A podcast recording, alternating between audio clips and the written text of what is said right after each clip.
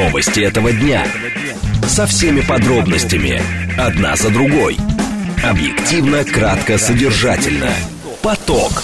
Успеем сказать главное. Программа предназначена для лиц старше 16 лет. 14.07 в столице радиостанция «Говорит Москва». У микрофона Евгения Волгина. Всем доброго дня. Программа «Поток» мы для вас много тем сегодня подготовили. Координаты эфира смски плюс семь девять два пять восемь восемь восемь восемь девять четыре восемь. Телеграмм для ваших сообщений «Говорит Москобот». И смотреть можно в YouTube-канале «Говорит Москва». Стрим там начался, поэтому, пожалуйста, подключайтесь. Давайте с движения начнем. Движение. Четырехбальные пробки в Москве. Будьте, пожалуйста, внимательны. Внутренняя сторона МКАДа. Здесь а, затруднения есть а, от а, даже от какой? Наверное, от торговой, да, от торговой улицы в, наверх поднимаемся, и пробка это примерно до улицы Ивана Франко, а, до проспекта Багратиона. Так, есть еще локальные затруднения в районе Новорижского шоссе, Пятницкого шоссе, но незначительные пробки. Так, а, третье транспортное кольцо, здесь туго везде, Лефортовский тоннель стоит, район Сити стоит, а также а, север, здесь а, тоже есть большие пробки. И Садовое кольцо, туго везде, закладывайте дополнительно минут 15-20 слушать, думать, знать. Говорит Москва. 94 и 8 FM. Эм. Поток. Новости этого дня. Олаф Шольц объяснил нежелание Германии поставлять ракеты «Таурус» Украине. Блумберг написал, что Байден подготовит план использования российских активов к саммиту а, «Большой семерки». Далее, после информационного выпуска мы обсудим, что сроки поставок всех новых гражданских машин сдвигаются на пару лет. И э, в конце часа мы с вами обсудим следующую тему, что опрос выявил 79% россиян поддерживают возможность пересдачи ЕГЭ. Это то, о чем говорил вчера Владимир Путин, но будем говорить о том, на что это повлияет. Алексей Ведев, доктор экономических наук, директор Центра структурных исследований Института экономической политики имени Гайдара, наш умный парень. Поток. Успеем сказать главное – Итак, Олаф Шольц объяснил нежелание Германии поставлять ракеты «Таурус» Украине. ВСУ могут использовать их для ударов по Москве, полагает канцлер ФРГ. С таким заявлением политик выступил на встрече со сторонниками в Дрездене. Он говорит, что у «Тауруса» большая дальнобойность, 500 километров. И если ее неверно применить, то она может поразить цель где-нибудь в Москве, отметил Шольц. А, канцлер Германии подчеркнул, что для обеспечения контроля над применением дальнобойных ракет необходимо было отправить на Украину немецких военных, но это это, по словам политика, исключено. Здесь, конечно, сразу несколько вопросов, как будто бы, если Шольц говорит, что вот надо было отправить немецких военных, но это не исключено, как будто бы там нет немецких военных, просто они без шевронов, например. Владислав Белов с нами, замдиректора Института Европы РАН, руководитель Центра германских исследований Института Европы. Владислав Борисович, здравствуйте. Здравствуйте, Евгения. Скажите, пожалуйста, а это сознательное ограничение или все-таки решение нельзя считать окончательными и делать выводы, что Украину начали ограничивать в вооружениях, по крайней мере, ФРГ? Мы говорим о дальнобойных ракетах да. «Таурус». Да. Э, другие поставки продолжаются. Германия лидер, возможно, об этом э, говорили, по оценке Киевского института мировой экономики из 28 миллиардов евро помощи, которую 22-24 год начала Германия предоставила, 17,7 это э, военно-техническая помощь, гораздо больше, чем Германия затратила 20, за 20 лет в афганской кампании, где, кстати, она потеряла 59 э, своих э, бундесверовских э, солдат. Э, поэтому поставляются вертолеты, ну и другие средства, э, э, включая снаряды, которая является подтверждением участия Германии в так называемой прокси-войне. Солдат якобы нет, или будем говорить нет, у нас нет таких доказательств, но на самом деле э, Германия один из самых активных участников в этой прокси-войне. Угу. Поэтому Шольц видит красную черту, э, его обвиняют в том, что он якобы выдал секреты относительно программирования ракет, которые поставляет Британия и другие союзники, секрет Полишинеля. Э, поэтому он прекрасно понимает, даже если, даже если э, Таурусы будут э, поставлены с ограничениями, никаких ограничений для украинских ВСУ не будет, а ракеты могут долетать до Москвы и так далее. Это красная черта для Шольца. Даже если Бундестаг принял бы такое решение, по основному закону Германии окончательное слово за главой исполнительной власти, то есть за главой ко- коалиционного правительства Шольцем, он может наложить запрет на это, что раздражает и оппозицию, угу. и также партнеров по коалиции, где наиболее ярыми противниками являются свободные демократы и зеленые. Как долго Шольц продержится, вопрос открытые, но, по крайней мере, вот э, э два на сегодняшний первомартовский день, день весны, с которым я поздравляю всех наших радиослушателей, это э, на сегодня э, жесткий отказ от поставок таурусов, и второе, критика э, Макрона, который э, говорил или заявил сознательно о сухопутных э, войсках, э, то есть э, сапог солдата угу Бундесвера не должен топтать территорию Украины. Беру это э, в кавычки. Э, это также жесткая позиция э, Шольца, ну, который, наверное, смотрит на афганскую кампанию и на то, что ему предстоит в следующем году участвовать, если другое иное не случится, не будет досрочных выборов. Такая вероятность существует, выборов в Германии – Э, ну вот спорит на Европарламент, на будущие выборы в Бундестаг, занимает, надо нам понимать, жесткую, очень жесткую антироссийскую э, позицию, он по-прежнему на этом играет, он видит, что Писториус, э, угу. глава министер, э, Министерства обороны, на этом выигрывает, самый популярный политик более года. Вот э, э не надо обманываться э, относительно его позиции по Таурусам и так далее. Он видит, что э, вот то послание, которое вчера российский президент сделал Западу, Шольц это еще предчувствовал, что послание будет, он понимает, э, что все-таки красная черта есть, ее нельзя переходить. Владислав Борисович, но в нерегулируемую фазу. Но есть э, другие же наверняка варианты. То есть изначально Германия начинала с того, что только каски и бронежилеты и медикаменты. Потом все-таки они и от э, обычных видов вооружений, тяжелых вооружений тоже не отказывались, Украине посылали. А есть ли вероятность того, что в какой-то момент мы поймем, что вот эти отказы Шольца это э, не более чем некий ритуал, но потом это оружие все равно на Украине окажется. Ну, потому что вот сейчас, например, приходит сообщение, что представители Бундесвера обсуждали вариант удара по Крымскому мосту ракетами Таурус с истребителями да. Десолт Рафаль. РИА Новости ссылается на расшифровку разговора. Это некие источники передали а, информацию и, соответственно, сейчас этот э, разговор расшифровывается, выкладывается в сеть. Ну, то есть, как бы, почему Шольц говорит, что именно Таурус как будто бы некая красная линия? Уже обстреливали Крымский мост, обстреливают Белгород, приграничную зону. Но получается, что Шольц действительно опасается, что дальнобойные ракеты будут долетать на, до Москвы, и тогда у Германии возникнут проблемы. Или он ждет какой-то поддержки со стороны коллег по Европейскому Союзу? Э, я думаю, что первое, угу. вопрос открытый. Так. Э, я не буду, никто не гарантирует того, что Шольц э, продержится э, до следующих выборов с этим своим нет. Гарантии, здесь никаких гарантий. Но, тем не менее, Шольц бывает один в поле воин, именно угу. он один привел социал-демократов к победе на выборах в Бундестаг, хотя вся партия была против его участия в выборах. И сейчас, возможно, он повторяет вот этот свой, в кавычках, геройский э, поступок, понимая, что, вот я повторюсь, красная черта существует. Что бы там ни говорила э, глава комитета э, по обороне Бундестага Ястреб Старк э, Циммерман, да, э, э женщина – Э, что бы ни говорили зеленые, что бы там его партии, ну, партия уже меняется, настроение социал-демократической, эм, э, он готов, готов это отстаивать. Риски есть. И об этом вчера президент четко заявил, и пусть глухой да не услышит. Угу. Вчера было сказано, хватит быть глухими. Слушайте, что ситуация крайне опасна. И при этом Шольц по-прежнему, по-прежнему настаивает на том, что Украина должна победить. Победа до последнего украинца. И здесь его позиция не поменялась. Э, пока не меняется позиция относительно того, что Москва может ответить. И ответить серьезно. В свое время Писториус сказал, что э, у Украины есть право бить по центрам принятия решения в России. Угу. Это было сказано там, э, почти год назад. Да, был когда такой. мы ответили Писториус, значит, мы имеем тоже право бить по центрам принятия решения. Они находятся в Германии есть такое местечко Рамштайн.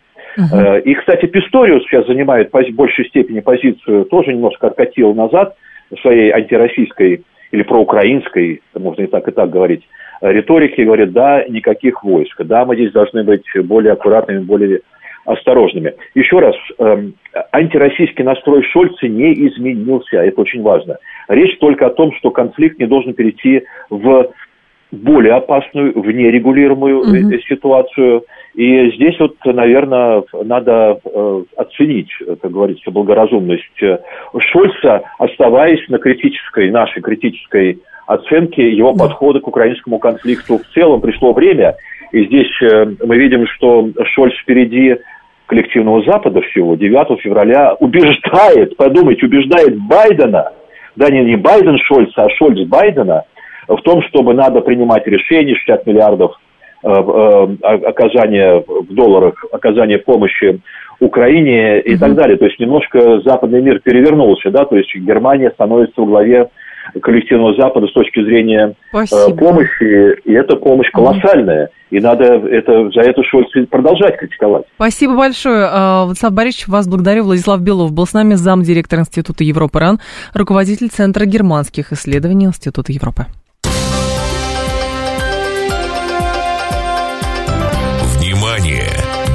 Говорит Москва. 94 и 8 FM. Эм. Поток.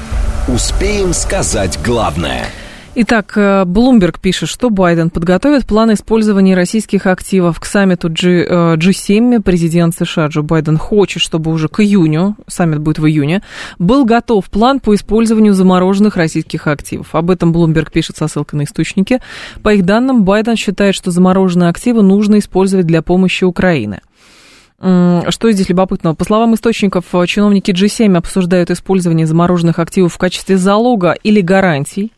Все союзники сходятся во мнении, что эти средства должны оставаться закрытыми для России, если она не пообещает помочь в восстановлении Украины, но расходятся во мнениях относительно законности полной конфискации этих денег. В то же время Рейтер сейчас пишет, что Джанет Йеллен, это министр финансов США, не уверена, что страны G7 смогут в июне уже принять решение об изъятии российских активов. Владимир Оленченко с нами, старший научный сотрудник Центра европейских исследований Института мировой экономики и международных отношений РАН. Владимир Анатольевич, здравствуйте. Э, добрый день, Евгения. Скажите, пожалуйста, почему к саммиту G7? Почему такие рамки?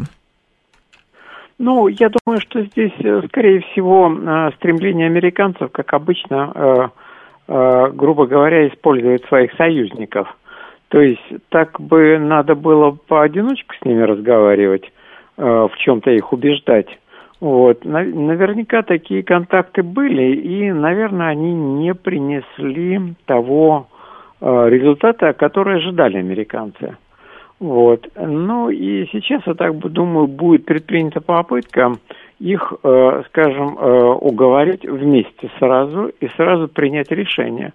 Ну и оно еще чем, мне кажется, американцам видится выгодным, потому что если такое решение будет, то оно будет коллективное и обязывающее всех. Мне кажется, вот такой замысел американский. Угу. Но здесь же интересно, что Байден говорит, что к этот план а, должен быть подготовлен к июню, и якобы американцы будут готовить этот план, но при этом большая часть денег, насколько мы знаем, она конф, а, заморожена именно со стороны европейцев. А, то при чем тут тогда Соединенные Штаты? Э, хороший вопрос. Э, наверное, э, его бы надо американцам, скажем, союзникам американцев задать себе этот вопрос. Но, к сожалению, они не задают этот вопрос.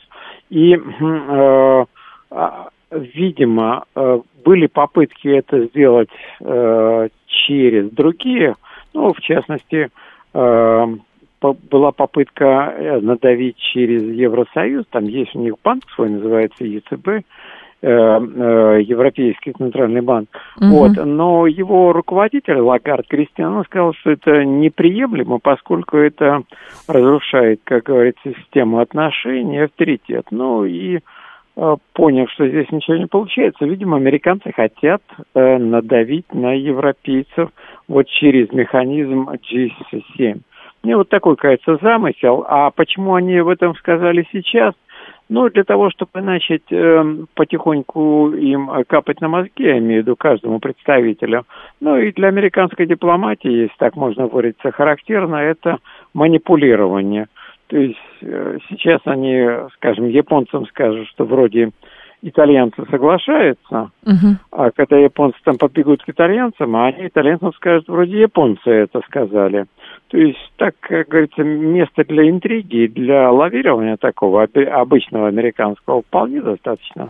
Действительно ли Европа в этом случае оказывается в более уязвимом положении по ответным мерам и решениям о хранении денег из третьих стран, чем Соединенные Штаты? Ну, то есть, неоднократно представители Европейского Союза заявляли, что конфисковывать эти деньги, это значит нарушать верховенство права неприкосновенности частной там, финансовой государственной а, значит, средств.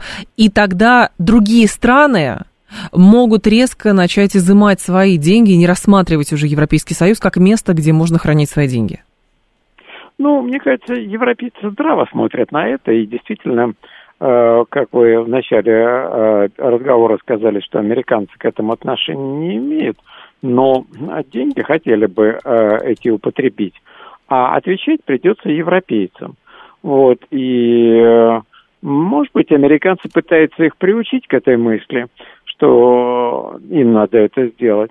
Ну, я надеюсь, что у европейцев хватит здравого ума, а, скажем, не соглашаться на вот эти э, действия, скажем, с тем, чтобы изъять деньги. Потому что это действительно само уже замораживание денег, это уже нарушение. серьезное, как говорится, нарушение. А если еще говорить о том, что э, распоряжаться замороженными деньгами, это... Но это ну, воровство. Сказал, это воровство. Катастрофа будет. А вот действительно ли может быть катастрофа, или все-таки э, для европейцев все окажется не так страшно, или там для американцев не так страшно, но просто потому, что не выработаны еще какие-то более выгодные условно механизмы хранения денег третьими странами, потому что денежно-кредитная система, в принципе, в мире так устроена.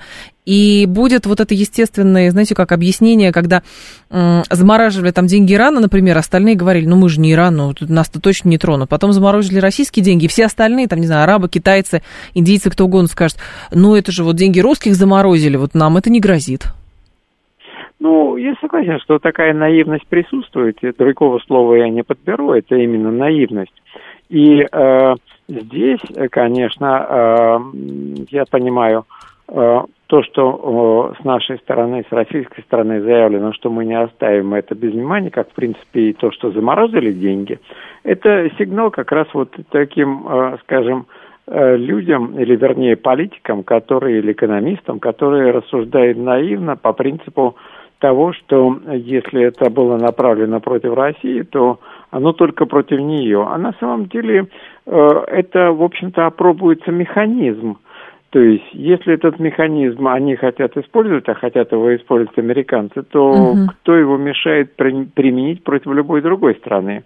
Я думаю, что наиболее такие продвинутые, что ли, в понимании и страны, и вкладчики начнут э, под теми или иными предлогами э, перебазировать свои э, вклады в другие э, места.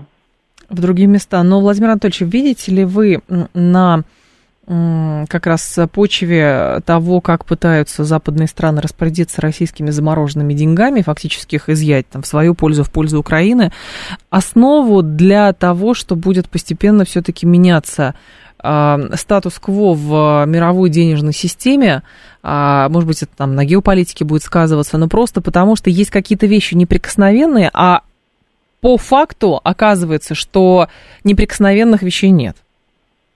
Да, э, Евгения, я думаю, что такая постановка вопроса, она э, должна быть, э, скажем, перед глазами большинства стран мира. Почему? Потому что, в общем-то, получается, когда создавалась вот или действующая нынешняя система финансовая, то предполагалось, что она носит такой, скажем, взаимно уважаемый характер, и на нее можно полностью опираться. Но сейчас это говорит о том, что это не так. Это говорит о том, что это, в принципе, получается механизм, который э, может быть использован так, как хотят его использовать те, кто там контролирует ситуацию. Mm-hmm.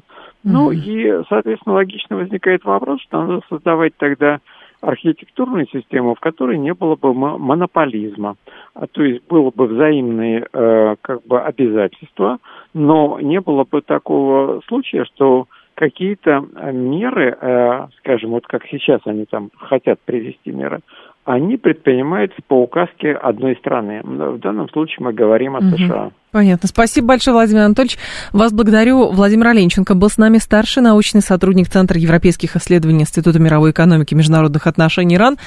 А, накануне, несколько дней назад, Джанет Йеллен, глава Министерства финансов США, заявляла, что для изъятия активов, а, российских активов существует, внимание, веские международные, правовые, экономические, внимание, моральные основания – значит, она говорит, это было бы решительным ответом на беспрецедентную угрозу России глобальной стабильности, говорит она.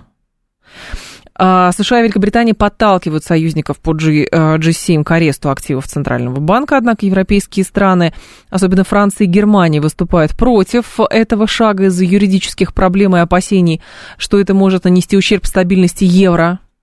Позиция государств-членов Европейского Союза имеет решение, а, решающее значение, так как большая часть замороженных средств хранится в Европе, в основном в бельгийском депозитарии Евроклир. Премьер-министр Великобритании Риши Сунак призывал страны Запада быть смелее в поставках оружия Украине, введении санкций против России, конфискации активов страны.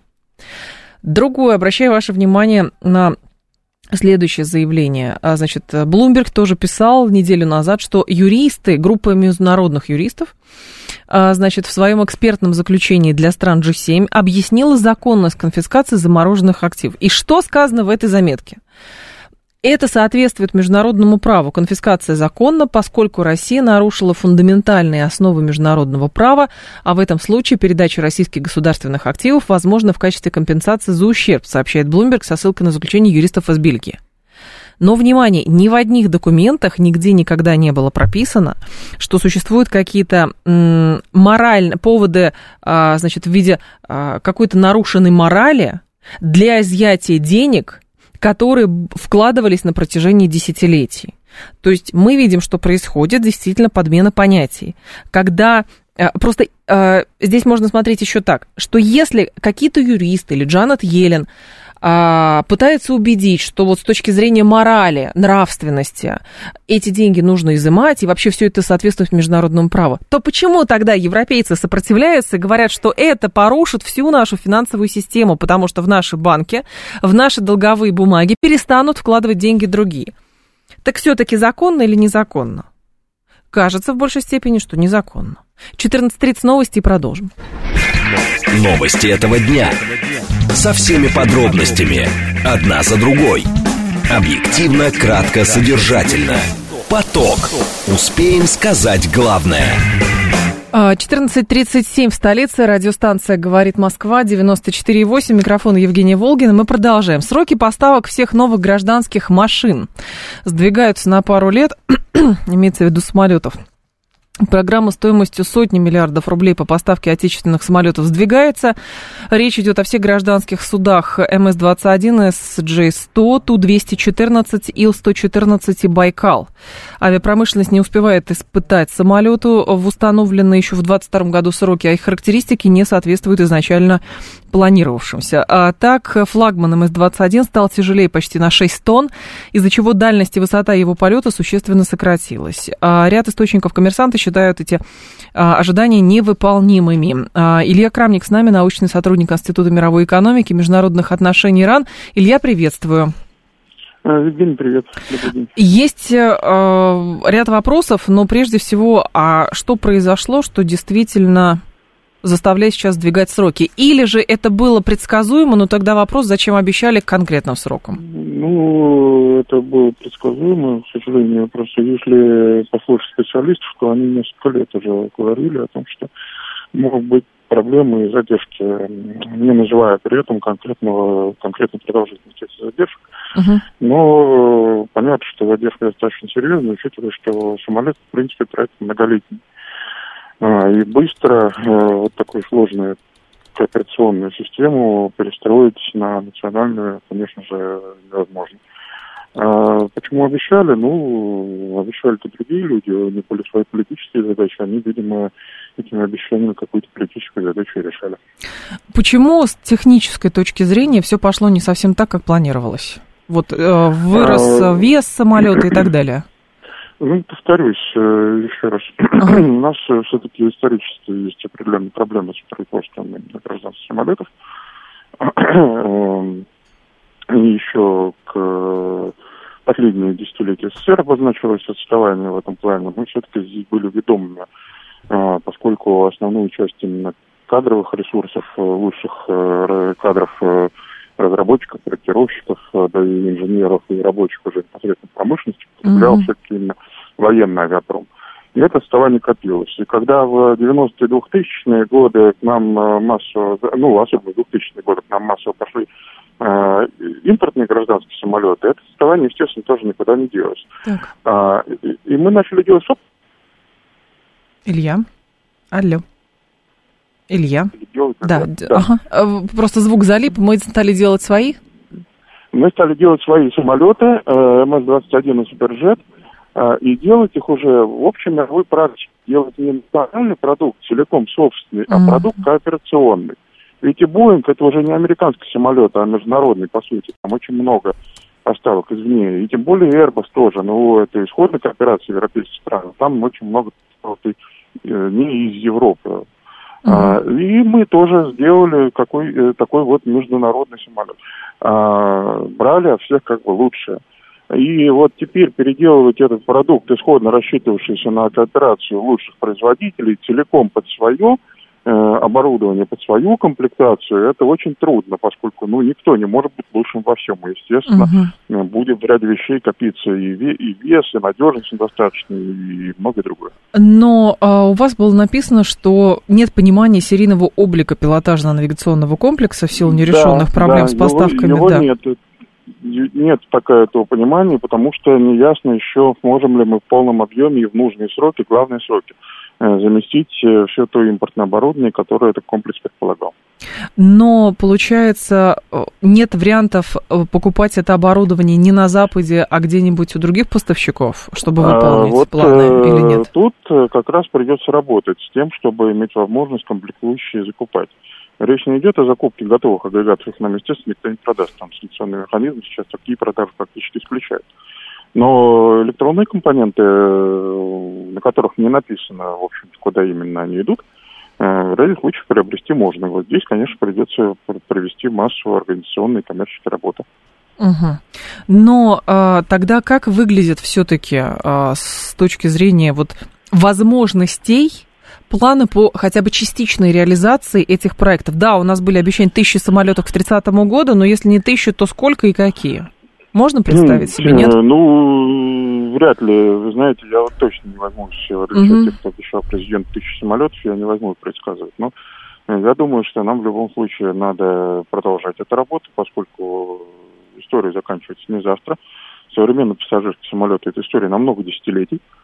И нам, конечно, надо продолжать э, эту разработку в любом случае. Ни в коем случае не надо, нельзя ее прекращать, там, замораживать, закрывать. Э, надо совершенствовать технологии, надо искать возможности кооперации с другими странами, э, не обязательно западными, вот, и э, в итоге выходить последовательно на какое-то техническое решение. А пока Э, решать вопрос через поддержанные самолеты, через линии самолетов, через развитие производства Ту-214, который mm-hmm. мы в большей степени можем производить. Насколько я понимаю, еще одна большая проблема, связанная с как бы, планированием значит, выпуска наших самолетов, это вопрос сервисного обслуживания.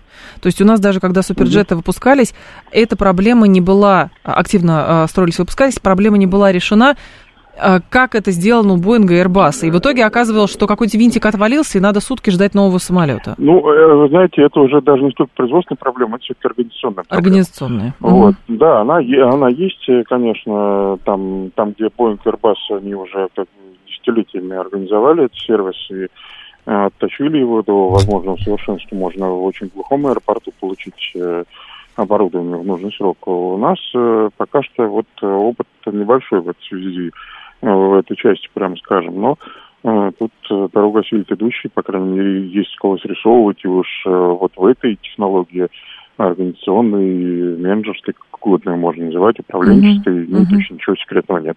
Понятно. Спасибо большое, Илья. Благодарю. Илья Крамник был с нами, научный сотрудник Института мировой экономики, международных отношений Российской Академии Наук. Так, э, Вадим пишет, что мы не можем нормально выпускать автомобили. Чудо, что можем самолеты выпускать, говорит Вадим. Ну, по сути, Вадим, вспомните, что ну, в Советском Союзе, в общем, да, выпускали, конечно, машины, но изначально прототипы какие были, откуда они были, тоже вопрос. И с, с, с гражданской авиацией все-таки все было хорошо. Вот в чем дело. То есть, очевидно совершенно, проблема сводится к тому, что а, есть ряд сложностей, которые заставляют отодвигаться вот от заданных, отклоняться от заданных сроков. Есть ощущение, что проблема была именно в названных сроках, потому что прыгнуть выше головы сразу невозможно. Тут еще эти санкции, эти санкции.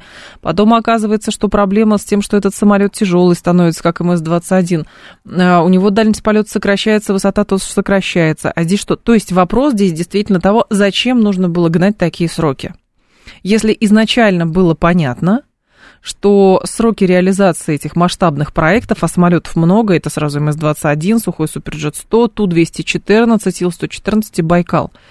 Это очень большая номенклатура. И в итоге оказывается... Но, действительно, кто-то писал, ну надо просто бросить и все, и потом а, выкупим самолет. А зачем бросать?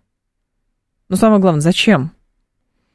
Если речь действительно сводится к тому, что, понимаете, ну вот сидели менеджеры, или сидели люди, которым нужно было начальство показать, что все, в общем, вот будет так. А, а как-то э, изрядный оптимизм должны были показывать. Были дизайнеры, которые нарисовали презентацию какую-то в Paint и так далее, эффективные менеджеры, которые говорят, мы в 30 году сделаем тысячу. Ну почему не 10 тысяч?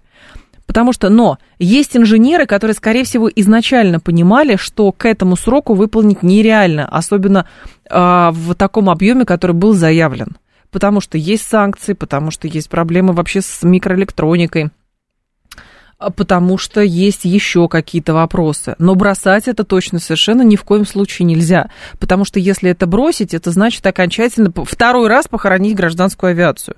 То есть ее пытались хоронить, хоронить, не дохоронили, что-то осталось, потом начали доставать, говорят, а в итоге, смотрите, мы можем что-то сделать, у нас все-таки было, у нас что-то осталось от прежней цивилизации.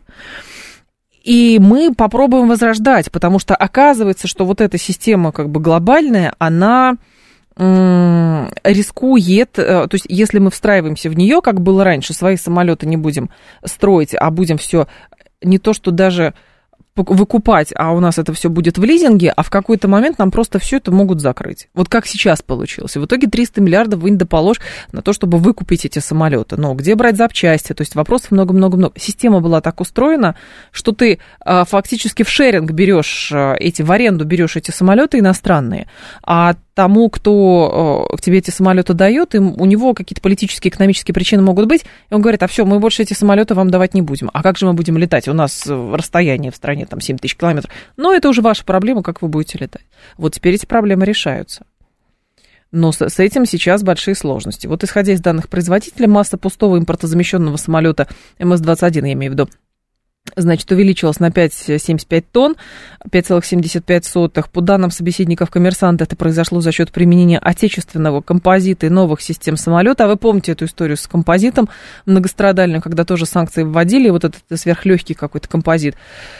А, его прекратили поставлять, пытались с китайцами договориться, но китайский композит тоже тяжелый оказался. Свой, ну, это означает, что свой нужно было тоже делать, но зачем надо было делать, если могли все купить, а теперь, оказывается, не все можно купить, еще и в общем, санкции дополнительно накладывают. Только планы принимались до санкций, теперь надо импортозамещать, говорит Адам.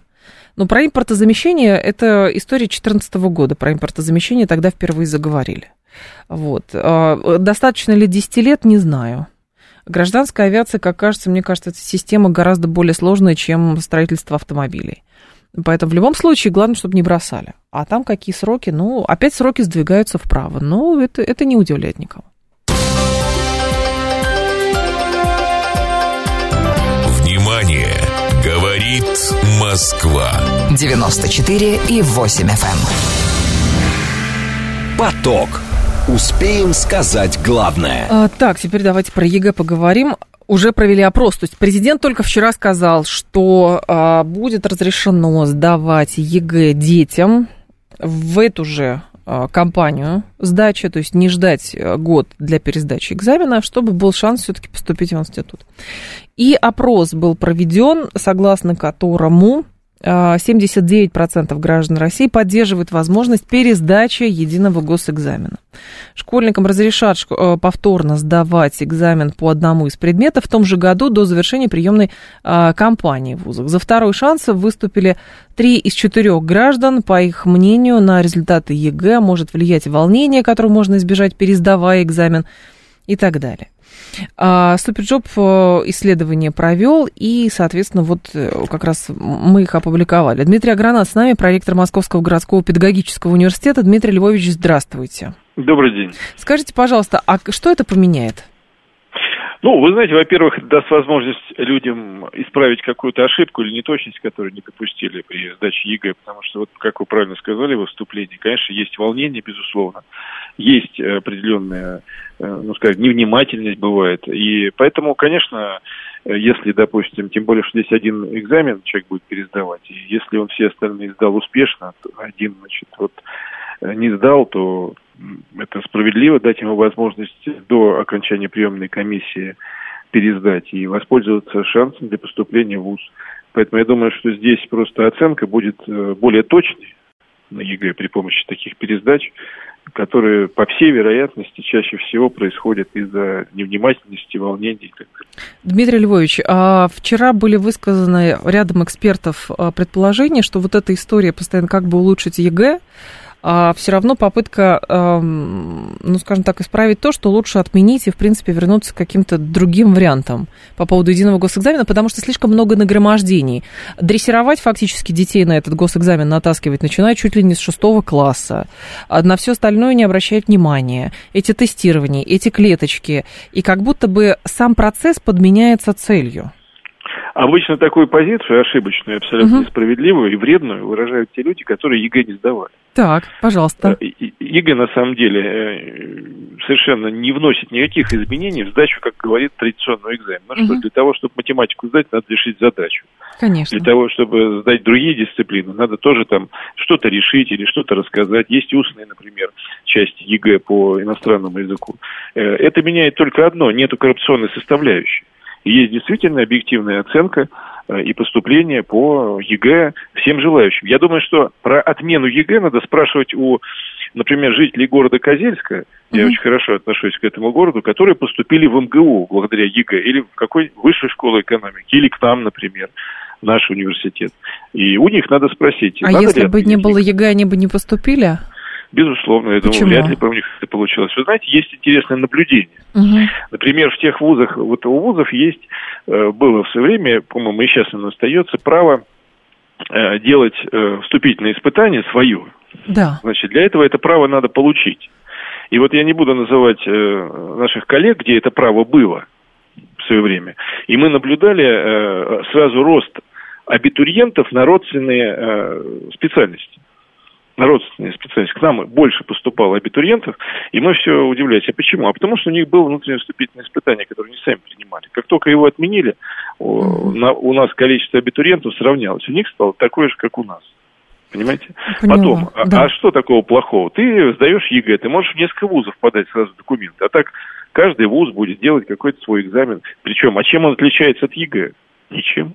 Угу. Единственное, что ты сдал абсолютно на равных, принес паспорт, мы скачали твой ЕГЭ, сделали объективный конкурс. А что в этом плохого? А, Дмитрий Львович, другой момент. А, каким-то образом на качестве приема в ВУЗы отразится вот это послабление, которое будет введено? Как вы думаете? Вы знаете, это не послабление. Это просто возможность, возможность, возможность угу. пересдать один предмет. Мне кажется, это просто справедливо. Просто... Это справедливо. И правильно, абсолютно правильное решение. Очень справедливое Понятно. решение. Спасибо большое, Дмитрий Львович. Да, вас благодарю. Дмитрий Агранат был с нами, проректор Московского городского педагогического университета. Настаивает на том, что просто... А, и, кстати, не он единственный настаивает на том, что это действительно снизит уровень стресса у детей, потому что они будут понимать, что есть еще шанс сдать и в эту приемную кампанию попасть. 7373948, телефон прямого эфира. Но только один экзамен, не все, только один экзамен. 7373948, телефон прямого эфира. Мне нужны люди, которые э, в своей жизни уже сдавали единый госэкзамен. И с вашей точки зрения, по вашим ощущениям, поменяется ли это или не поменяется? 7373948, телефон прямого эфира. 7373948. Ваши дети, может быть, сдавали. Здравствуйте, алло. Или вы сами? Здравствуйте. Пожалуйста, да. Мои дети сдают ЕГЭ на протяжении последних, вот начиная с экспериментов ЕГЭ и, и дальше. Так. Я как родитель столкнулась с проблемой, которую сейчас ваш спикер не озвучил. Пожалуйста. Самая главная проблема ЕГЭ, которая триггерит абсолютно всех, и детей, и родителей, и педагогов, это качество тех вопросов и той базы, которая закладывается как Э, основополагающее. Ну, например, есть некий текст. Uh-huh. Выбор текста – это отдельная история в русском языке. И вопросы. Вопросы формулируются совершенно неграмотно. Uh-huh. И это абсолютно все предметы. И русский язык. Об английском языке лучше даже вообще не заикаться. Поэтому, если привести в порядок вот эту вот э, часть, которая называется контрольные измерительные материалы, угу. то, возможно, все абсолютно родители, педагоги и дети примут это действительно как шанс для поступления в какие-то вузы, которые были... То есть проблема в сложности формулировок и корявости описанных вопросов. Вот э, корявость угу. – это именно то слово. Ага. Потому что это касается и точных наук, и математики, и физики, истории, географии, обществознания – то есть вопросы формулируются, и те варианты Вопрос. ответов, которые даются, да. это просто отдельный. Это, это, оде, это отдельно, это ключевое. Да. Я поняла а, вашу боль, а, она слышна в голосе, но вы знаете, по-моему, это вопросы не только к составителям вопросов и контрольных вот этих материалов к ЕГЭ, это, в принципе, вопросы к современным, к составителям современных учебников по ряду предметов. Как говорят, там, и там есть а, к чему придраться объективно, то есть там где-то усложнили, где не нужно, а, где-то противоречивые задания и так далее. То есть это большой разговор. Я понимаю, что вы хотите, может быть, даже мы подумаем на тему того, чтобы какого-нибудь такого специалиста в умные парни позвать, на эту тему поговорить, потому что ваши вопросы я вижу. Вот интересно, если второй раз сдашь хуже, чем в первый, какой результат будет брать за основу, говорит Дарья. Не знаю, не знаю. Но всегда нужно знать, что лучший враг хорошего. То есть есть, конечно же, ощущение, что например, есть люди, которые понимают, что там, я знаю, а, например, там, написал на 3, но хочется, ну, как это, не знаю, сколько баллов там набрал, э, не знаю, 76, а нужно бы 89, то да. Но есть же, вы знаете, да, что отличники, скорее всего, а, будут переживать в любом случае, потому что хотел написать, например, на 100, а написал на 92, а дай-ка я пойду пересдам. То есть здесь вопрос, конечно, как бы то, как люди будут индивидуально воспринимать этот шанс. Есть кто-то, кто собирается, у меня есть один шанс, и все, больше ничего. А кто скажет, ну, если что, я еще пойду. А может, и не надо еще раз идти. Ну, оста, остань, успокойся. Ну, 92 у тебя баллов. Нет, я хочу 100 баллов, потому что я всю жизнь учился на 5, у меня везде 5, ни одной четверки, и здесь я должен набрать на 100. То есть, главное не перегнуть вот здесь. Потому что и так невроз везде. Если обратить внимание на то, как комментируют эту инициативу на протяжении суток, все сводится к тому, что это снижает стресс. Значит, копаем глубже. Основная проблема, в принципе, экзамена, что там есть какой-то невообразимый стресс. Видимо, это связано с тем, что просто нагромождают этот экзамен как провероч, проверочную работу, да, твоих знаний и так далее излишне нагружают вот этой темой, что это стресс, что это шанс, если не сдашь, что никогда, никуда, вообще ни за что. Ну, что-то такое. И дети в итоге в ужасе абсолютном. То есть сначала с ОГЭ этот ужас, потом, а, сегодня, кстати, начинаются, да, по-моему, всероссийские э, проверочные работы. С ОГЭ сначала ужас, потом а, безостановочный ужас с единым госэкзаменом. Но это, видимо, проблема еще, как бы, как это, расстановки приоритетов. Ну, то есть вы понимаете, да, что с возрастом понимаешь, что... А что переживать-то? Ну, вот что переживать принципиально?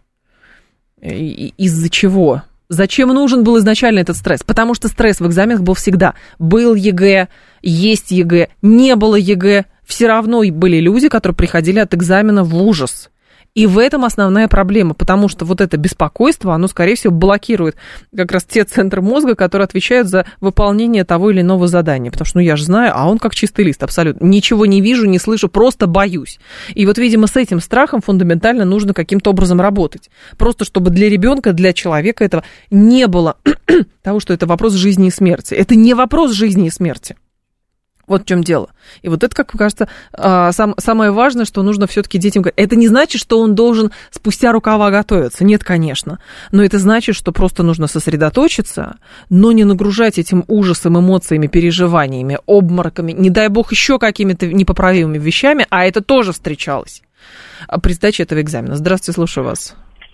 Здрасте. Здрасте. Валерий зовут меня. Да, Валерий, Знаете, пожалуйста. год, на- год назад у меня дочь сдавала ЕГЭ. Так. э, и э, сдала, все хорошо сдала, но там тоже какая-то странная схема, там пятерка это разбросом неких баллов. Да, Вот да. она в итоге, в итоге там опять-таки есть красный диплом, она вот очень хотела получить после школы красный диплом.